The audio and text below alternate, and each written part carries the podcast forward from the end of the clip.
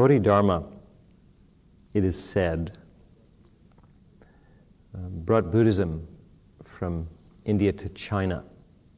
He introduced it to China, and it's interesting because Buddhism, which started in India, uh, really kind of died out there. Uh, the Buddha lived in India, gave his sermons in India, never left India. And Buddhism first flourished there. But its real growth occurred uh, in China, and then, of course, later in Japan, Thailand, Burma, places like that, and gradually spread around the world. But it's interesting that it's uh, very much transplanted. So a lot of attention is a lot of attention is paid to uh, Bodhidharma because he brought Buddhism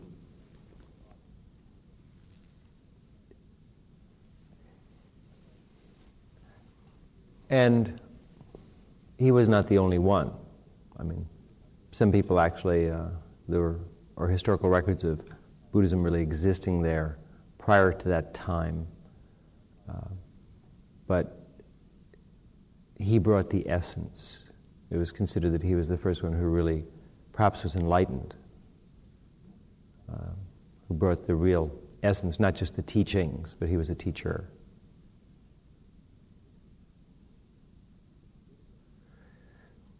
Buddhism has existed forever, uh, just like we have.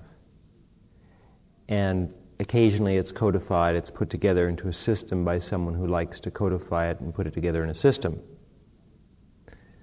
But it's really just a structural understanding of how things work in the universe, inside your mind. The idea, really, if I can skip the language that they've translated from and just use my own, which I prefer, instead of getting into noble truths and you know, all these ideas. Uh, I prefer to play with my own deck of cards and not somebody else's. Cards I've designed myself. Uh, the essence of Buddhism is simply that the mind is forever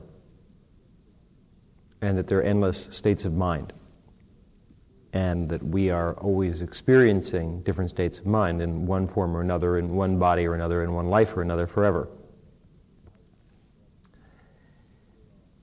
And that there are states of mind that are painful and unpleasant. There are states of mind that are wonderful and ecstatic, but they're only endless states of mind, viewpoints, plateaus of seeing life.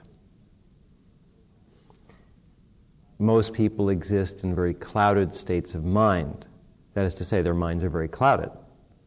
And it's sort of like when you're underwater in a big swimming pool and you open your eyes and you can't see very far and everything you see is distorted. So that's how most people perceive reality. They're under a great deal of water and everything is very distorted. They assume that that is what life is, what they perceive is real. But of course, there are states of mind that are not clouded at all, uh, that are perfect, immaculate, vacuous, and clear, uh, void of illusions, void of things that make those states of mind uh, cloudy and make them antithetical to reality, to the clear seeing of reality. So the chances are you live in a state of mind that's pretty cloudy. You may not see that or realize that because you're used to it. You assume that the way you see things is, that the, is the way they are. As a matter of fact, we can't imagine, or it's very difficult to imagine, that anything could be other than the way we perceive it to be. That's the illusory nature of any state of mind. We assume that what we see is what everybody else sees. But that's not true at all. I can look through lots of different states of minds. I can look at other people's states of minds and look through them, just like picking up a person's glasses and looking through them. I can pick up five or six different pairs and look through them, and everything looks different if the prescription is different. Uh, life looks different through each pair of glasses different distortions are apparent. Glasses distort the way things look, unless, of course, your vision is already incorrect, in which case the prescription corrects it, and then you see clearly. But if you have clear vision, were you to look through someone's glasses, it would distort everything. So it's interesting looking through different people's minds. I do that sometimes. And I see various types of distortion. Distortion is real, I mean, distortion is part of the cosmos. But the problem with distortion is that when we see things in a distorted way, we tend to trip and fall and we make mistakes. Uh, if our vision isn't very clear, something may take place that we don't see.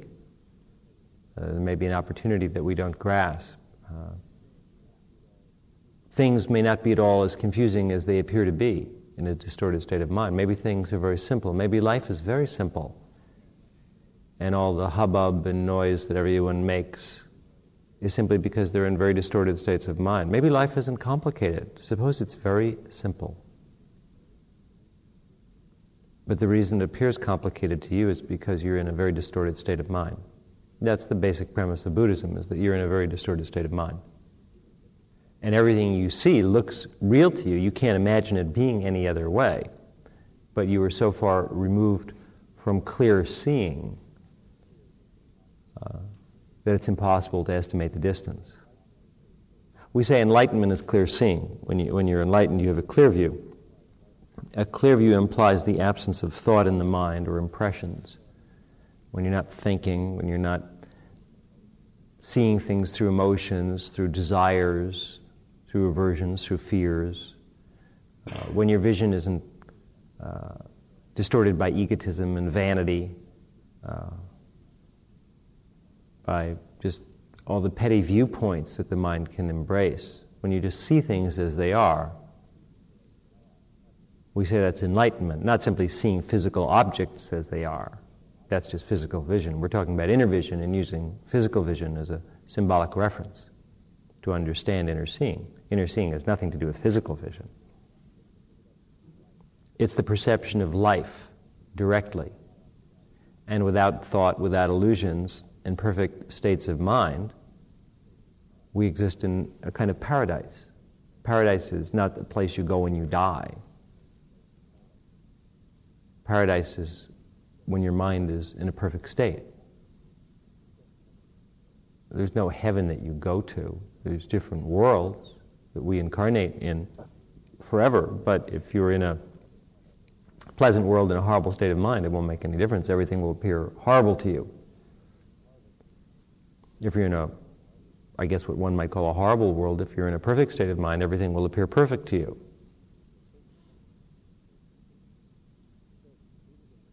So, Buddhism is about bringing your mind into a very clear state, and from there going to a state that's more clear, and so on until you become enlightened. And that's done with a great deal of self effort. We have to remove all the toxins, all the pollutants from our mind the mind is originally clear. When you scrape all the barnacles off and you get down to the reality of your mind, it's clear. We're, we all have perfect minds. So it's not as if we have to go get something. It's not as if we don't have the right vehicle. But the problem is it's covered over with a lot of barnacles, with silt, with obscurations. When the mind is perfectly clear, it's like a mirror, it reflects everything. A perfectly clear mirror reflects everything. And since there's no self, when you look in the mirror, you just see forever, you don't see a person. The sense of self is one of the obscurations that prevents us from clear seeing. The idea that there is a self or that we're anyone in particular. To, be, to have the illusion of selfhood simply means that when you look in the mirror, you see somebody. When you no longer see anyone, but instead you see life in all of its perfection, then your seeing is clear. To go within doesn't mean to become enraptured with who you are or to become enraptured with uh, ideas of who you are. When we talk about going within in meditation, we mean to completely disassociate the consciousness principle of awareness, which is what we are, from any idea of a particularized self if you stop thinking, if there's no thought in the mind, if the mind is absolutely clear and calm, then there will be no sense of self. The self washes away.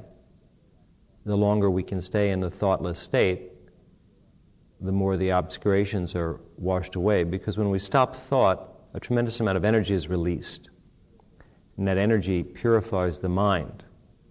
We also purify the mind through focusing on higher and brighter states of mind. When we talk about, think about, engage in activities that have to do with the world of enlightenment, any action in that direction, any focus in that direction, brings us into touch with the aura of enlightenment. The aura of enlightenment is endless light. We can't say what enlightenment is, we can't say what it isn't, because these are words, and words have nothing to do with reality. Words are a human way of trying to describe things. But they're much more of an interference than they are a help in the world of enlightenment. All the sutras in the world uh, are useless.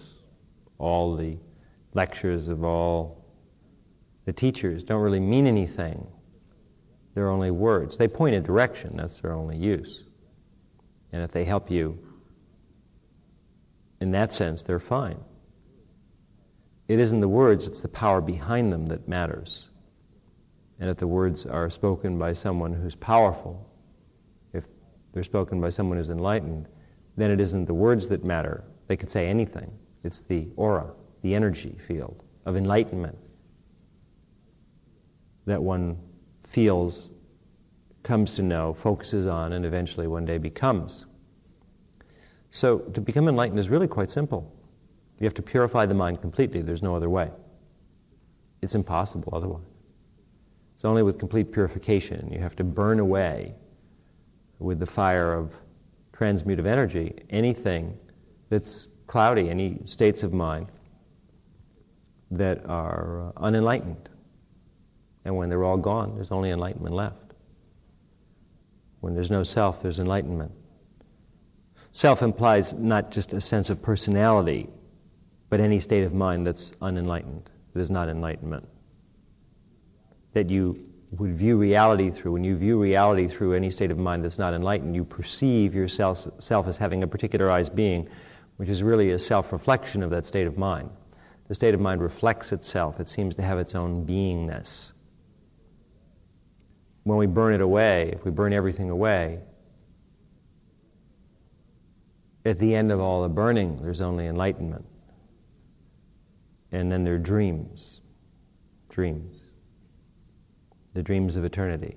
The dreams of eternity are the states of mind.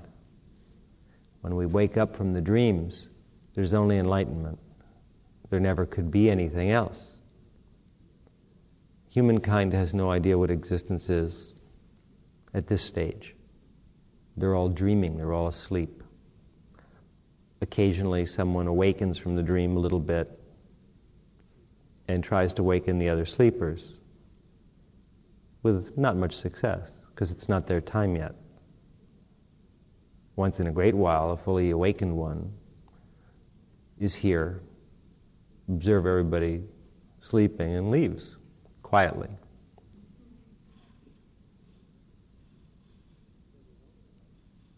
So there's only enlightenment Anything else is a dream.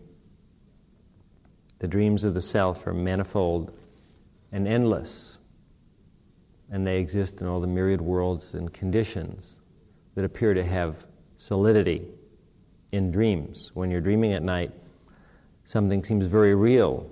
Some terrible things happening, some wonderful things happening, some nonsensical or boring things happening. It seems completely real, completely. You're convinced that it's all taking place, but when you wake up, the dream is gone. And so is all that apparent solidity, which seems so real at the time. It's gone. So, all the lives we ever lead are only dreams. These waking moments that look so solid to you when you consider yourself awake are just dreams. And they'll pass, as they always do. Yesterday has passed, it's gone. You can't find it. It appeared very solid at the moment of its existence, but now it's gone. This day will pass. It'll be gone. Just dreams. So we dream forever unless we awaken. We move from one dream to another.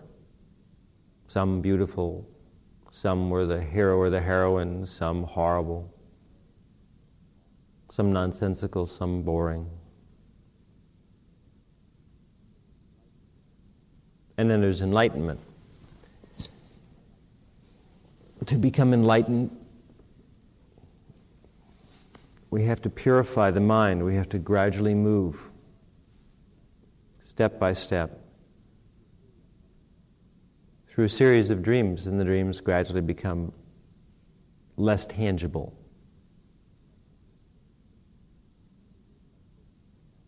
And we do it by focusing our attention completely on things that are pure, on states of mind that are pure. If you want to get someplace, you have to look and see where it is you want to go, and then you keep that viewpoint and you proceed in that direction and you get there. It's just a question of knowing where you want to go and finding the right direction and then checking once in a while to make sure that you're still on the way. If you keep traveling, you'll get there. It's really not very complicated and the experiences that we have, we call the journey. And where the journey takes place at any given moment, we call the path.